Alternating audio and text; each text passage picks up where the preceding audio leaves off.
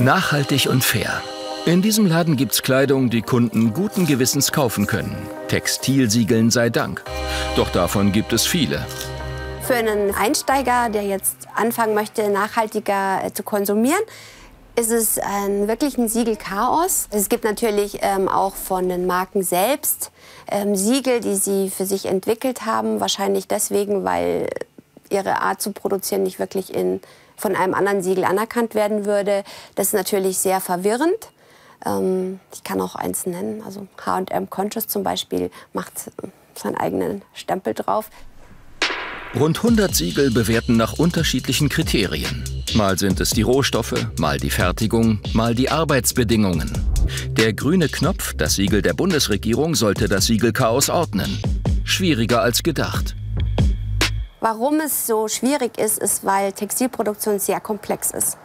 Weiß, es sind bis zu 140 Arbeitsschritte ähm, vom Acker bis zum Kleiderschrank.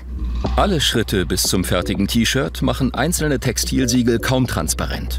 Wem Öko und Fair wichtig sind, dem empfiehlt das Bundesministerium für wirtschaftliche Zusammenarbeit eine Kombination aus GOTS, Fairtrade Cotton und der Organisation Fairwear Foundation.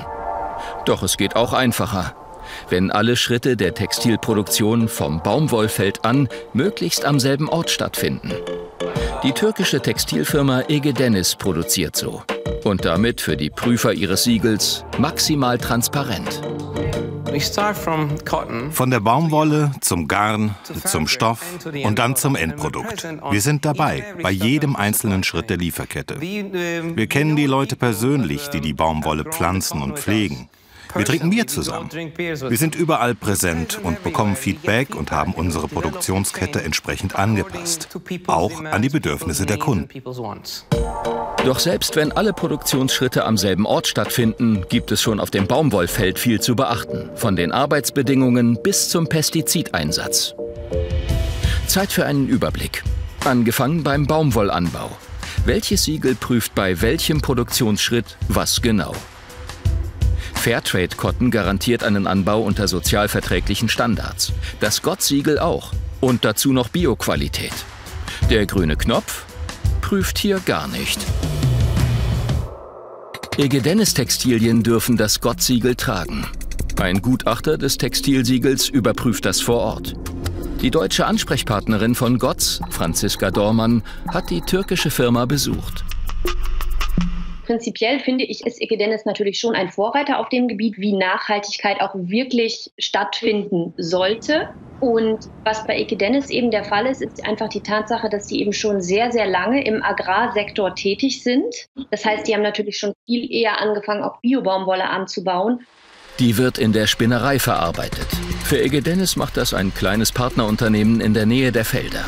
Hier arbeiten etwa 20 Leute und das nur mit ausgewählten gesundheitsverträglichen Zusatzstoffen. Überprüft durch das Gott-Siegel. Doch was prüfen hier andere Siegel? Schritt 2 unseres Überblicks. Spinnen und Weben. Für das Gott-Siegel müssen mindestens 70 Prozent des Stoffes aus Biobaumwolle sein. Und der grüne Knopf prüft auch diesen Schritt nicht. Ist der Stoff gewebt, wird gebleicht, gefärbt oder bedruckt. Bei EG Dennis sollen Farbstoffe umwelt- und gesundheitsverträglich sein. Weltweit gesehen gibt es hier die häufigsten Probleme. Giftige Farbstoffe und der hohe Wasserverbrauch. Schritt 3 Färben.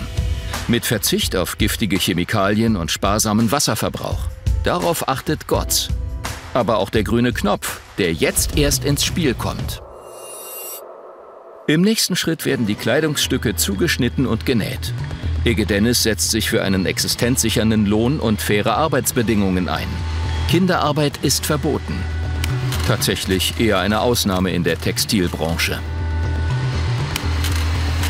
Denn die weltweit größte Ausbeutung findet bei Schritt 4, dem Nähen, statt. Niedriglöhne, Zwangsarbeit, keine Arbeitssicherheit. Gotts und der grüne Knopf verlangen hier immerhin den Mindestlohn. Nur die empfohlene Fairwear Foundation fordert noch höhere Standards. Doch deren Etikett ist nicht immer eingenäht, am fertigen T-Shirt also nicht unbedingt erkennbar. Zeit für unsere Zwischenbilanz im Siegelwirrwarr. Nur das Gott-Siegel prüft bislang alle Arbeitsschritte. Angefangen beim Baumwollanbau. Doch immerhin, auch Fairtrade und Ökotex haben neue Siegel eingeführt, die alle Arbeitsschritte prüfen. Aber Textilfirmen brauchen Jahre, um ihre Produktion entsprechend umzustellen. Im Laden sind die neuen Siegel deshalb noch kaum zu finden. Und der grüne Knopf?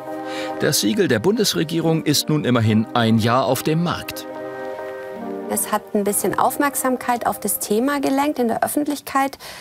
Was ein bisschen problematisch ist, zum einen ist es noch nicht zu Ende gedacht. Bei uns findet man es auch nicht im Laden, weil es für unseren Bereich eigentlich nicht relevant ist. Wir haben Siegel, die wesentlich mehr aussagen über das Produkt als der grüne Knopf.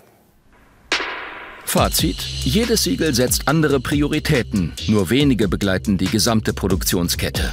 Die Bundesregierung hat allerdings angekündigt, ihren grünen Knopf weiterzuentwickeln. Denn bisher kann er ihn noch nicht liefern. Den Durchblick im Siegelchaos.